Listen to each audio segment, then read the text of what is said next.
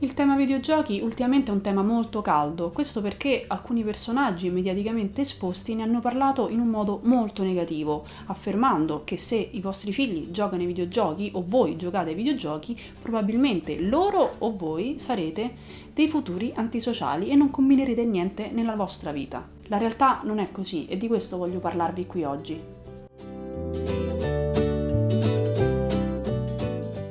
Ok, sì, esiste la dipendenza dai videogiochi e l'Organizzazione Mondiale della Sanità l'ha inserita nel suo ICD-11, ossia un manuale che contiene tutte le patologie ad oggi conosciute. Questo non significa che chiunque giochi ai videogiochi sia un dipendente da videogiochi, come allo stesso modo non tutti quelli che bevono birra sono degli alcolisti, oppure non tutti quelli che giocano all'otto sono dei giocatori d'azzardo. Ovviamente i videogiochi, come tutte le cose nella nostra vita, hanno un effetto sul nostro cervello, ma non sono per nulla nulla tutte negative. Però partiamo da quando è il caso di preoccuparsi, ossia quando c'è una dipendenza dai videogiochi. Questo lo potete vedere perché la persona è assolutamente assorta in questo mondo e non fa altro nella propria vita. Tutte le sue attività giornaliere dipendono da questo. Vi è un vero e proprio craving, si chiama, un'ossessione e se viene tolto il videogioco vi è una vera e propria astinenza, esattamente come nelle dipendenze.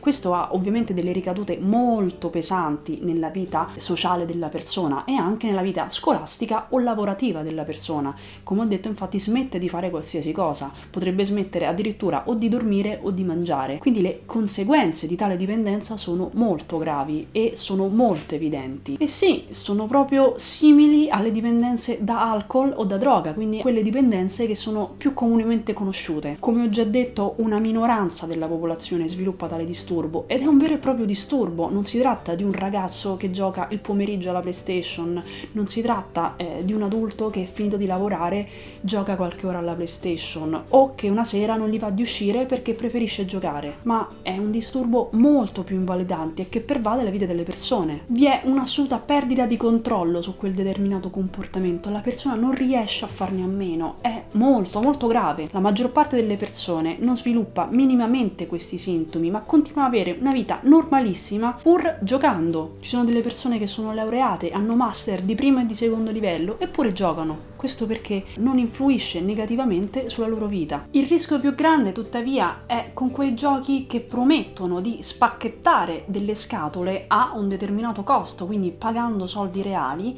per poi trovare quel determinato personaggio o quel determinato giocatore. Lì il rischio è un po' più elevato. Di fatto in alcuni paesi si stanno già muovendo per vietare questo tipo di azione all'interno dei videogiochi. Ci sono stati dei studi che hanno visto invece quali sono proprio gli effetti positivi che possono avere i videogiochi sulle persone e sui bambini anche. Ci sono dei veri e propri benefici sul cervello umano e voglio racchiudere questi benefici in cinque aree. Primo, gli benefici che hanno a che fare con le abilità mentali e cognitive di attenzione spaziale. È stato visto che eh, le persone che sono dei videogiocatori riescono con più facilità a seguire uno stimolo bersaglio in mezzo a tanti stimoli non bersagli, proprio a mantenere l'attenzione, un'attenzione selettiva su quella determinata cosa. Punto 2. A volte eh, si dice che chi gioca può diventare maggiormente impulsivo o aggressivo. Gli studi hanno verificato l'esatto opposto, ossia un videogiocatore solitamente è meno impulsivo di altre persone. Questo l'hanno verificato facendo un test in cui la persona doveva rispondere anche qui a un determinato stimolo e tralasciarne altri casuali. I videogiocatori ci riuscivano più facilmente,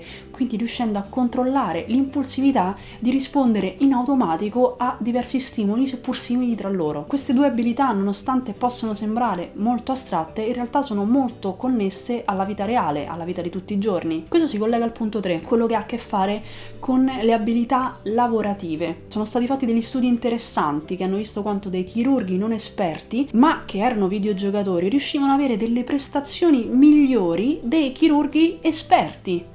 Questo perché le abilità di cui parlavo prima hanno influito positivamente sul loro lavoro e sulla loro capacità di eh, effettuare delle operazioni sia manuali che mentali. Il punto 4 ha a che fare con la capacità di multitasking, ossia la capacità di fare più cose in contemporanea, quindi di utilizzare abilità diverse allo stesso modo.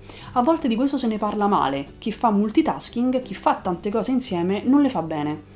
Questo non è vero, o può essere vero in determinate situazioni, ma non in altre. Eh, questa abilità consiste proprio nel fare le cose in contemporanea, non significa farle male, significa avere l'attenzione necessaria da distribuire in diversi compiti, facendoli bene, non per forza facendoli male. Infatti gli studi hanno verificato proprio questo, la capacità delle persone di fare bene contemporaneamente dei compiti diversi e questo anche qui a livello lavorativo può avere una ricaduta molto positiva. Il quinto punto ha a che fare con una cosa un po' particolare, ossia hanno fatto degli studi sui ragazzi che eh, sono dislessici e hanno visto come utilizzare i videogiochi al posto dei training tradizionali avessero uguale o maggiore efficacia di questi training. Di conseguenza l'utilizzo dei videogiochi potrebbe essere anche un modo per aiutare bambini e ragazzi dislessici a leggere meglio e a parlare meglio. Quindi i videogiochi sono tutt'altro che il male assoluto, ma anzi possono avere degli effetti molto positivi sul nostro cervello e sulla nostra vita.